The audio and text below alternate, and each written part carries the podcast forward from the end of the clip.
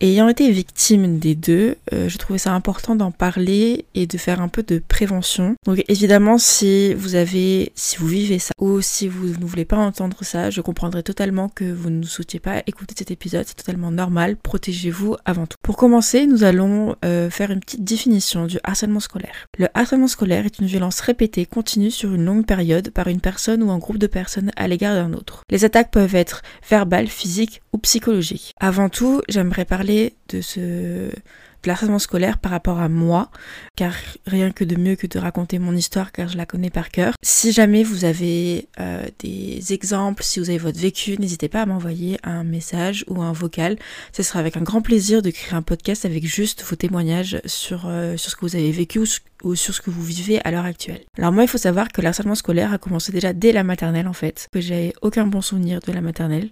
C'est catastrophique. Euh, je me vois toujours pleurer en fait lors des cours de récré. C'est, euh, j'ai, enfin, je trouve ça un peu triste maintenant quand j'y repense parce que je me dis normalement la maternelle, enfin c'est là où j'apprends les choses, où je devrais avoir des bons souvenirs. Et en fait, cause de cet harcèlement scolaire, je me suis rendu compte que j'étais déjà différente alors que j'avais euh, même pas 10 ans quoi, même bien bien bien en dessous quoi. En primaire, c'était un peu moins fort. J'avais toujours eu des remarques évidemment sur mon corps, sur ce que j'étais, etc. Lors du sport à l'école en fait, tout simplement, euh, on est on n'était clairement pas logés à la même enseigne. Et moi ben en fait j'étais c'est pas que j'étais nulle en sport mais j'avais les capacités sportives de mon corps à l'heure actuelle. Je sais pas si je, me rappelle pas avoir entendu des remarques mais clairement voir des gens chuchoter derrière moi etc oui euh, c'était là. J'étais toujours la dernière à être choisie. Donc concrètement ça n'aide clairement pas à avoir confiance en soi. Et euh, il y avait aussi autre chose c'est que généralement quand quand il pleuvait on allait dans la petite salle de sport qu'on avait, euh, pas une salle de sport, mais un petit gymnase qu'on partageait avec mon ancienne maternelle, et on mettait un film. Et généralement, tout le monde, en fait, demandait Big Mama. Et ça a été très compliqué, j'ai mis énormément de temps, en fait, à regarder ce film d'une manière complètement euh, objective, et de me dire, en fait, ce film n'est pas contre toi, Mathilde, c'est juste un film drôle, avec malheureusement Big Mama en titre de film. Que j'ai commencé réellement à regarder ce film et à plus ou moins l'apprécier courant lycée voire plus fin lycée. Même encore à l'heure actuelle, c'est pas un film que je vais regarder de moi-même parce que mon passif fait que je ne peux pas, je n'arrive pas à, voir ce film en dehors que de mes yeux de petite fille de, de primaire. Donc c'est très compliqué. Et au collège, j'ai eu certaines moqueries sur mon style vestimentaire parce que en fait, je portais des docks et des creepers, ce qui me fait extrêmement rire à l'heure actuelle parce que maintenant c'est un peu les chaussures en vogue. Toujours la même question du sport. J'étais toujours pas la bienvenue, surtout pour euh, les, euh, les, les sports d'équipe.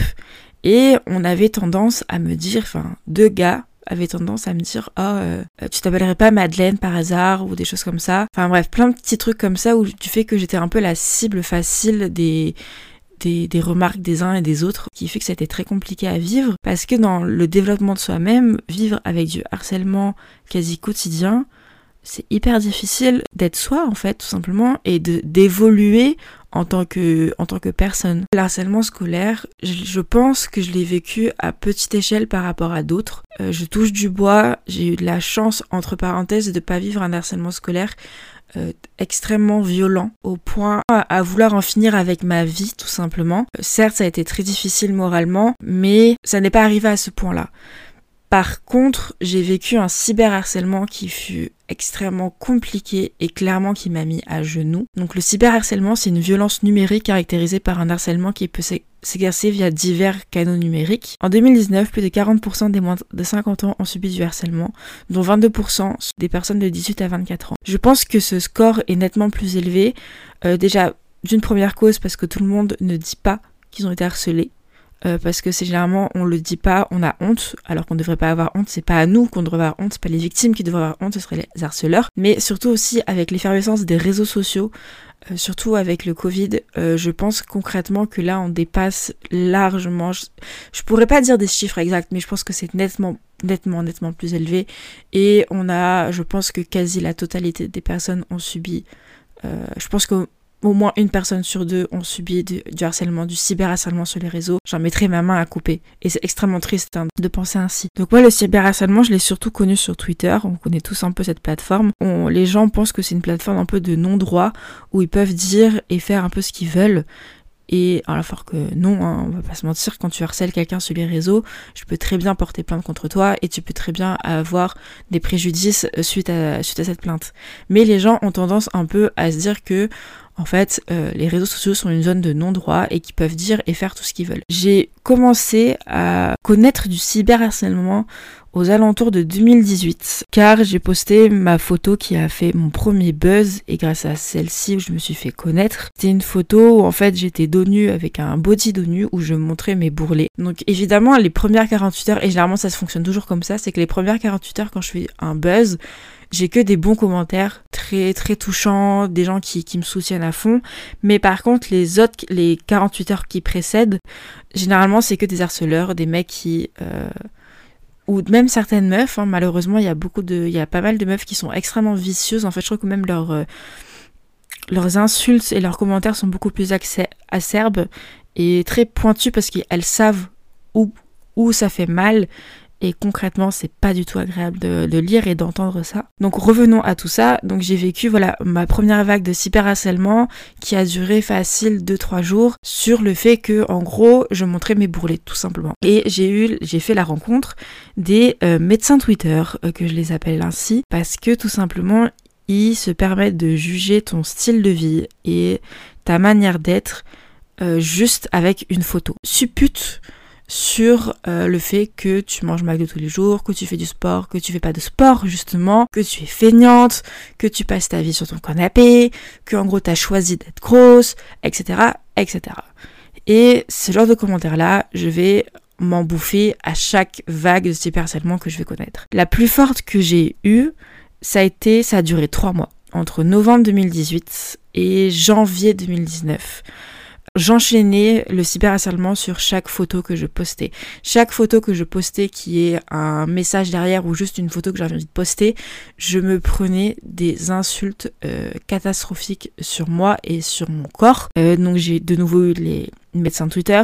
Là ça allait très très loin parce que j'avais des gens qui faisaient des montages de moi pas très, pas très sympathique, assez disgracieux de ma tête sur des corps ou sur une baleine par exemple. Évidemment, j'ai eu une vague d'insultes, que ce soit en tweet et en DM et clairement je voyais que les gens aussi prenaient mon tweet et le citaient pour en gros faire du buzz sur mon tweet dans la manière de comment ils tournaient leurs phrases. Donc c'était que ça et en fait faire du buzz sur un tweet qui est déjà en train de buzzer et ce qui fait que ça a duré trois mois complet. Pendant trois mois je n'ai pas pu ouvrir Twitter sans voir une insulte ou un photomontage de moi dans ma TL ou dans mes notifs. C'était extrêmement compliqué parce que même si moi à cette époque-là j'arrivais à prendre du recul sur tout ça, à un moment donné ça te touche parce que quand ça fait trois mois que ça se passe et que pendant 3 mois, pendant 24 heures, tu ne vois que ça, ton mental il tient plus. Et j'étais, et ça m'a extrêmement bouleversée et ça m'a mis à terre honnêtement. Et ça m'a fait chier parce que concrètement, je voulais pas donner raison à ces personnes-là, mais j'ai dû le faire en désactivant mon compte Twitter pendant 15 jours pour justement en fait un peu stopper tout ça. Et au bout de 15 jours, je me suis remis sur Twitter, mais par contre, je suis restée imprimée pendant facile euh, facile 15 jours de plus, voire même un mois, pour être sûr en fait de pas vivre de nouveau du cyberharcèlement aussi élevé. Et en fait, je suis très reconnaissante parce qu'à l'heure actuelle, je le vis plus.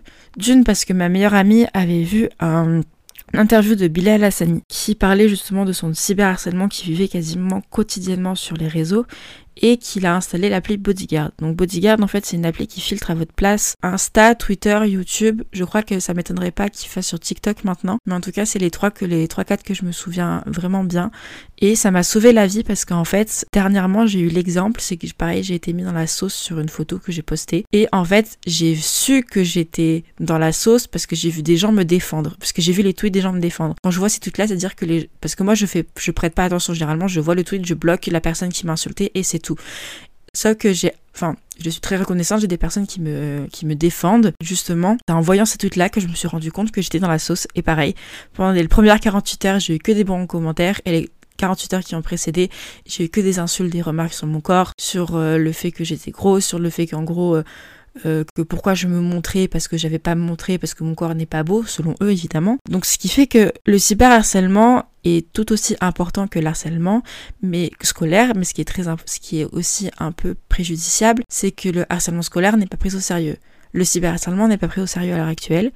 Et beaucoup de gens se retrouvent en fait euh, complètement euh, désarmés parce que les écoles ne les entendent pas, la police ne les entend pas et ils se retrouvent extrêmement seuls parce qu'ils ont peut-être honte d'en parler à leur famille, à leurs amis, parce qu'ils ont honte d'être victimes de tout ça, alors qu'il faut bien garder en tête que ce n'est pas que ce n'est pas la victime qui devrait avoir honte, c'est les harceleurs, je le répète encore une fois. Mais on est dans une société à l'heure actuelle où le harcèlement scolaire et le cyberharcèlement, on n'est pas sensibilisé là-dessus. On commence à l'être, mais ça commence à être un peu trop tard parce que les réseaux ont pris une telle ampleur et le harcèlement scolaire a pris une telle ampleur que maintenant les outils qu'on met en place bah, étaient peut-être potentiellement utiles au début, au début à l'effervescence de, ces harcèlements-là.